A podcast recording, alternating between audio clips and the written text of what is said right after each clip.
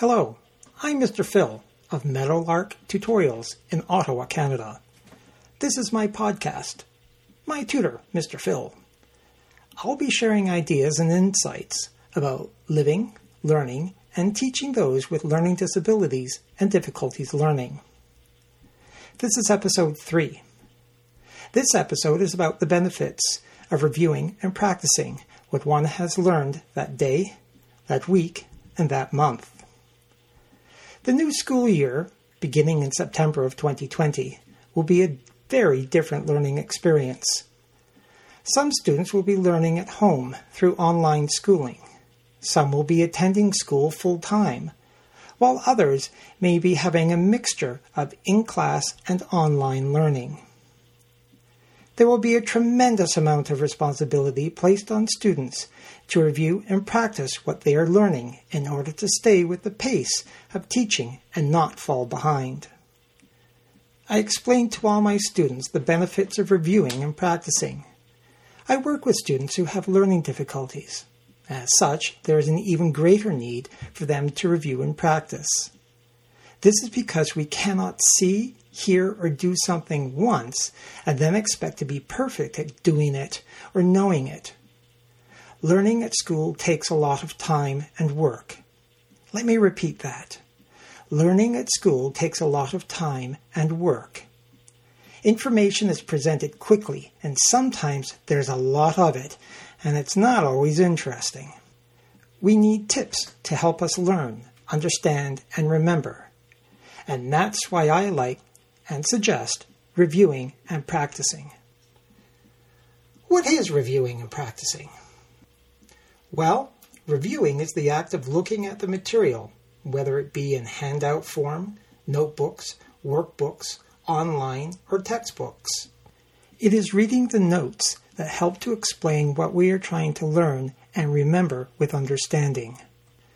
The notes may be what our teacher has given, the introduction to a chapter or unit in the textbook, or the given instructions and examples. We cannot rely on class time alone to be enough time to learn and understand what we are trying to learn. We have to review. And practicing is the act of doing something multiple times so we can become more comfortable with it. We use practice questions to answer or solve using the skills and techniques that we have been taught during the class. Find the practice questions in the textbook your notes, or search for some on the internet. If possible, try reviewing and practicing with a classmate or friend. I like to recommend the See Say Write method of reviewing and practicing. See means that we look at what we are reading or learning. Don't just skim or glance at it. Spend time reading it again and refreshing your memory and notes.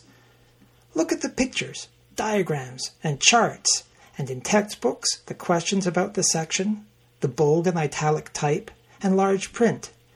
These are all used to reinforce important information, as well as giving visual clues to the reader. For those with low vision, ask your sighted reader to help describe these visual extras in the readings. Say refers to the act of talking to yourself. Yep, that's right. Read aloud. Hear what you were reading. Talk to yourself. Hear what you were thinking. There is a big difference between silent thinking and thinking aloud. Hearing what you were thinking allows you to listen to your ideas, thoughts, and reasoning. Your ears will help you hear if your ideas are good or need to be improved. Talking to yourself is also a good way to memorize something. If you are reviewing and practicing with a friend, talk to each other about the content. Help each other out by asking questions and answering them out loud. Write refers to making notes about what you are reading and studying. It can also be rewriting notes to add additional information so it is clearer to understand. When thinking about ideas, write them down. This helps put these ideas into your memory when solving a problem, write each step. See and follow the thought process of solving a question. Your written work will also make it easier to remember these steps. You will also be able to recognize a mistake or missteps much easier. Our memories are an incredible tool, but it is only as good as the information we put in them. It does not come fully loaded with software like a computer. We need to feed our memories with facts and details. Yes, I'm using the plural of memory. We have memory for sight, hearing, taste, smell, touch, movement, and thought. This is why the see, say, write is a key component to learning.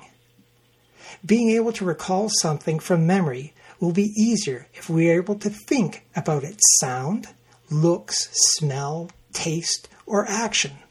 For example, how do we kick a soccer ball? How do we sing a certain note? Or how do we balance a chemical equation? All our memories are not in one giant mega brain cell, but rather scattered throughout our body. We can use these memories to answer a specific question. For example, if I asked you to describe burnt toast, you could use sight to describe the smoke coming from the toaster, what it looks like black and charred on the plate. You could use the sense of smell to describe the sweetness of the smoke burnt toast or sound to describe the crackling sizzle of it slowly cooling on the plate, and then the shrill of the smoke detector. If we use our different senses and memories, we can recall information more easily by thinking of the visual, sound, smell, or events about the question or events we are trying to remember. This is why we practice to get the correct information muscle movement, sound, vision, or even taste into our memory, or different memories that will help us keep what we want to remember. Now that we know something, it is ours forever. We can recall it as many times as we want. We can share it endlessly. Yet, sometimes we need to review what we know to make sure it is still accurate. So reviewing and practicing is a lifelong activity. I like to help my students understand this by asking them, why do professional athletes still go to practice? Shouldn't they know everything by the time they make it to the professional level? No matter how good we are, we all still need to practice to remain good at what we know and can do. This is why singers, actors, and dancers all have rehearsals.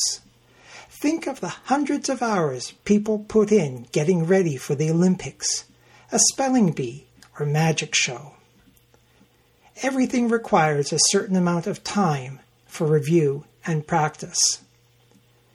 Beginning with grade 5, I like to recommend up to 10 to 15 minutes per subject per day. As we get into high school years, it may need to be increased to 25 or more minutes per subject per day. And for college and university, it could be up to an hour or more. There are always things to reread, terms to learn, math to recalculate, history timelines to learn, and so forth.